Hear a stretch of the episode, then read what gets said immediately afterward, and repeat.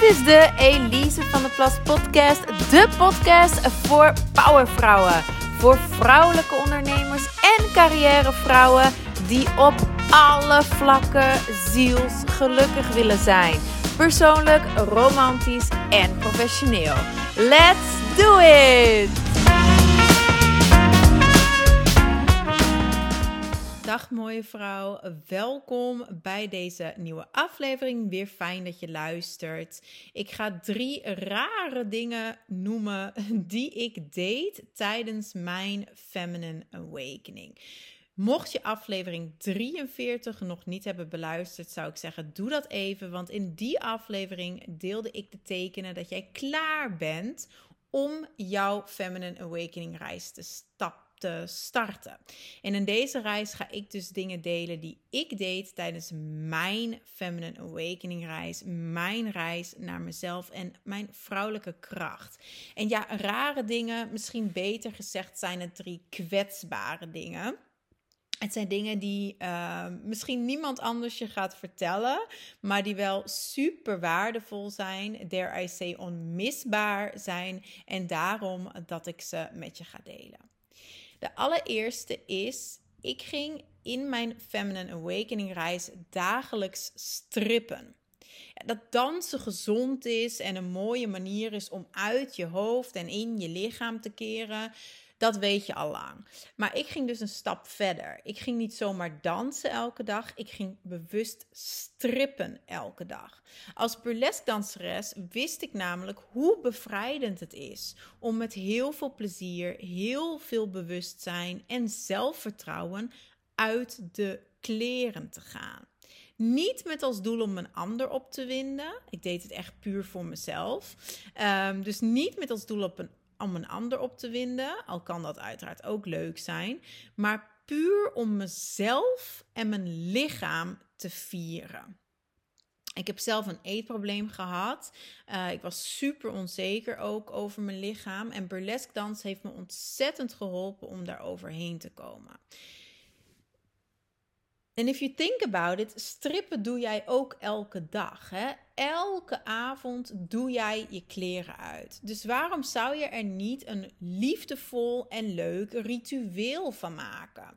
Zet een muziekje aan, vertraag, make it sexy, have fun. Op deze manier sluit je je dag altijd goed af en maak je ook dagelijks bewust verbinding met je lichaam en met je sensualiteit. Trust me, strippen, als je het op de juiste manier doet, het is heel empowering en je zult al snel merken dat dit zijn vruchten zal afwerpen. Nou, wat ik ook deed tijdens mijn feminine journey is met mezelf trouwen.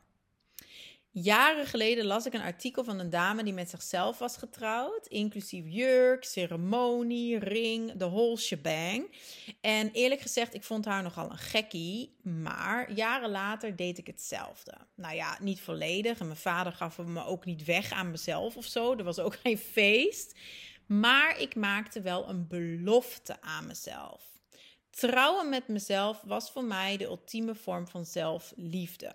Het was ja zeggen tegen een relatie met mezelf. En bewust kiezen om actief aanwezig te zijn in de relatie met mezelf. Het niet voor granted te nemen, het niet te negeren.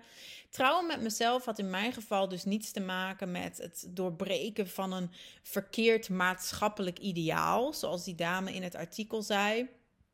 Of omdat ik net als een andere dame die met zichzelf trouwde, aseksueel ben en liever alleen blijf. Dat is in mijn geval namelijk allemaal niet waar. Ik zou alsnog heel graag trouwen. Uh, ik geloof wel degelijk ook in huwelijken in de traditionele zin. Maar trouwen met mezelf stond puur voor het nemen van verantwoordelijkheid voor mijn eigen geluk. Ik zou niet langer wachten op iemand anders om me geliefd te voelen. En ik denk ook dat dat een hele gezonde basis is om later met iemand anders te trouwen. Maak eerst de belofte aan jezelf, dat je van jezelf houdt, dat je goed voor jezelf gaat zorgen, zodat je van daaruit ook die belofte aan iemand anders kan maken. Concreet schreef ik wel ook echt trouwgeloften uit. Het was een soort liefdesbrief aan mezelf, met daarin alle dingen die ik mezelf beloofde. In goodness and in health, for better or for worse, in sickness and in health. Ik zou er voor mezelf zijn. Onvoorwaardelijk. Want, net als met andere liefdesrelaties, kent ook de zelfliefdesrelatie natuurlijk ups en downs.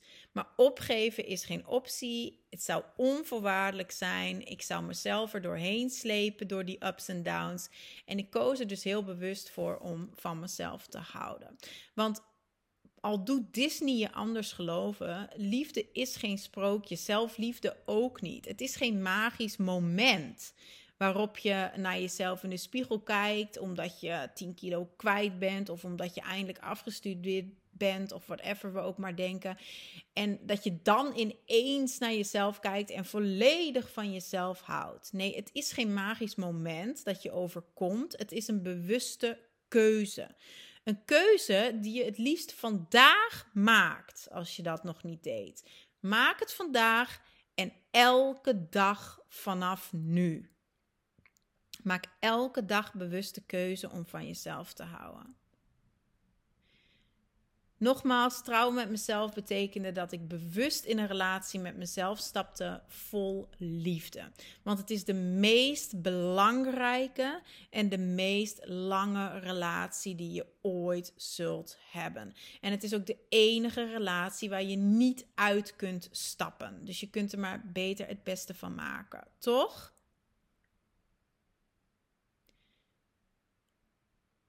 Kies ervoor om van jezelf te houden hoe je op dit moment bent. The good, the bad and the amazing. Juist door van jezelf te houden hoe je op dit moment bent, kun je ook uitgroeien tot een betere versie van jezelf. Jezelf haten na succes zal niet lukken. Maar door vanuit liefde aan jezelf te werken, is het niet alleen een stuk leuker en makkelijker, maar brengt het je ook veel verder. Liefde is krachtiger dan angst en haat. Nou, de belofte aan mezelf zag er ongeveer zo uit. Ik, Dieuke Elise van der Plas, ga de verbintenis aan met mezelf. Tijdens goede en slechte dagen, in tijden van rijkdom en van nood, in ziekte en gezondheid, tijdens mislukking en tijdens successen. Ik zal je eren, koesteren en liefhebben voor de rest van mijn leven. Ik zette mijn handtekening eronder en ging het toen vieren. En drie keer raden wat ik deed op mijn huwelijksnacht. drie keer raden wat ik deed na mijn solo bruiloft solo seks. Yes, het was een geweldige avond, een geweldige nacht. En trouwens, vorig jaar hernieuwde ik mijn gelofte aan mezelf nog maar eens en kocht ik mijn Nono Blanix voor mezelf. En ja, dat had alles te maken met de Sex and the City aflevering, waarin Carrie zogenaamd met zichzelf trouwt. Als je nu geen idee hebt waarover ik het heb, ik zocht het nog even voor je op. Het is seizoen 6, aflevering 83 A Woman's Right to Choose. Als je ook met jezelf gaat trouwen, ik zou zeggen, stuur me een uitnodiging. Want ik vier het heel graag met je mee. Last but not least, nog iets dat ik deed, iets raars wellicht, dat ik deed uh, tijdens mijn feminine journey, is mijn excuses aanbieden aan mijn yoni. Maar voor het zover was dat ik mijn excuses aanbood, even rewind, want daar ging nogal wat aan vooraf. Het allereerste wat ik deed was kijken naar haar. Niet op de manier zoals ik naar haar had gekeken toen ik nog een puber was, zoekend naar fouten en super kritisch over waarom mijn Joni er niet uitzag zoals in de pornofilms. Nee, dit keer was heel anders. Ik keek met liefdevolle ogen naar haar, met verwondering, met nieuwsgierigheid. Damn, what a work of art. en het was toen ik niet alleen anders naar haar ging kijken, dat ik haar ook anders ging noemen. Joni. Ik had dat woord alles gelezen in de Kama Sutra als term om de vrouwelijke geslachtsdelen te benoemen. En ik vond yoni een stuk fijner klinken dan kut of vagina. Bovendien is je vagina ook enkel het gat waar kinderen uitkomen. En je yoni is natuurlijk zoveel meer dan dat. Woorden hebben superveel kracht. Dus benamingen als schaamlippen en schaamheuvel maken je relatie met jouw Joni er natuurlijk ook niet beter op. Wat voor benaming jij ook kiest, ik koos bewust voor Joni. Um, Yoni betekent in het Sanskriet namelijk zoveel als goddelijke bron en rustplaats. En dat vond ik echt ontzettend mooi. Dus ik ging anders naar mijn Joni kijken. Ik ging haar anders noemen. En ik ging ook heel bewust verbinding maken met haar. Iets wat ik nog nooit had gedaan. Ik ging haar liefdevol aanraken. Ik ging goed voor haar zorgen. En ik ging ook positief over haar denken en aan haar denken, überhaupt aan haar denken. Eerst nam ik haar volledig voor lief en vond ik haar vooral een last. Ik vond het geen bron van plezier, kracht en genot, maar ik vond het vooral een last. Uiteindelijk ging ik dus anders naar haar kijken, ging ik heel anders met haar om, ging ik ook heel anders om met mijn cyclus. En dat leidde allemaal uiteindelijk tot het moment waarop ik mijn excuses aanbood aan mijn Joni. Ik ga je even helemaal meenemen in dat moment. Ik lag in bed en ik wou een Joni-ei inbrengen toen ik merkte dat ik helemaal bevroor. Alles ging op slot daar beneden. Alles ging op slot. Ik kreeg er geen eens een vinger meer in. En na een moment van paniek ging ik met haar in gesprek. Wat is er? Wat wil je? Wat gebeurt er? En ik barstte echt in huilen uit. Er kwam zo, zoveel verdriet omhoog. Zoveel verdriet. Het verdriet wat zat in mijn vagina, in mijn baarmoeder. Het verdriet van mannen die ik had toegelaten terwijl ze dat niet verdienden. Het verdriet van mijn abortus. Ik huilde en ik huilde en ik huilde. En ik zei dat het me speet. Ik vroeg vergeving. En ik beloofde dat ik vanaf nu beter voor haar zou zorgen. Ik word nog emotioneel als ik eraan denk, dat hoor je misschien. Ik vroeg haar echt om vergeving en beloofde dat ik vanaf nu beter voor mijn Joni zou zorgen. En dat zijn dus dingen die gebeuren als je start met je feminine journey. Ik zeg het wel vaker, het is de mooiste, de belangrijkste en de heftigste reis die je ooit zult maken als vrouw. Want er komen wonden naar boven en je gaat wonden helen waarvan je niet eens wist dat je ze had. Zoals ik op dat moment ook besefte. Maar je gaat ook krachten vinden en je gaat plezier ontluiken en genot ontluiken in jezelf, waarvan je ook niet wist dat het in jou zat. Het is echt magisch.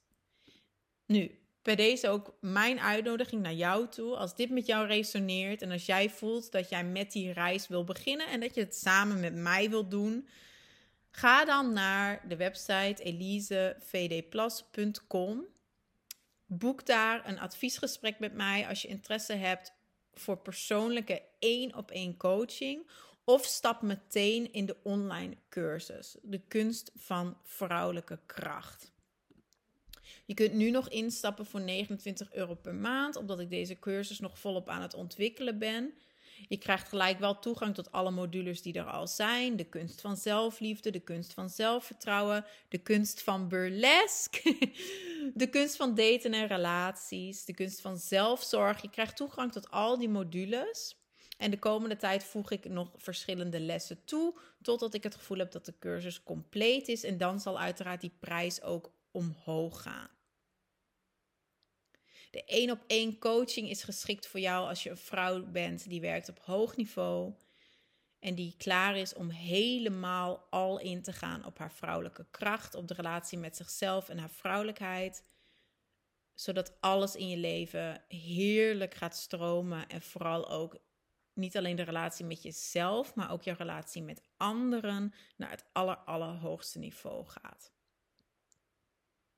Ik wens je een geweldige dag. Bedankt voor het luisteren. En wie weet spreken we elkaar snel. Dikke kus. Bye bye.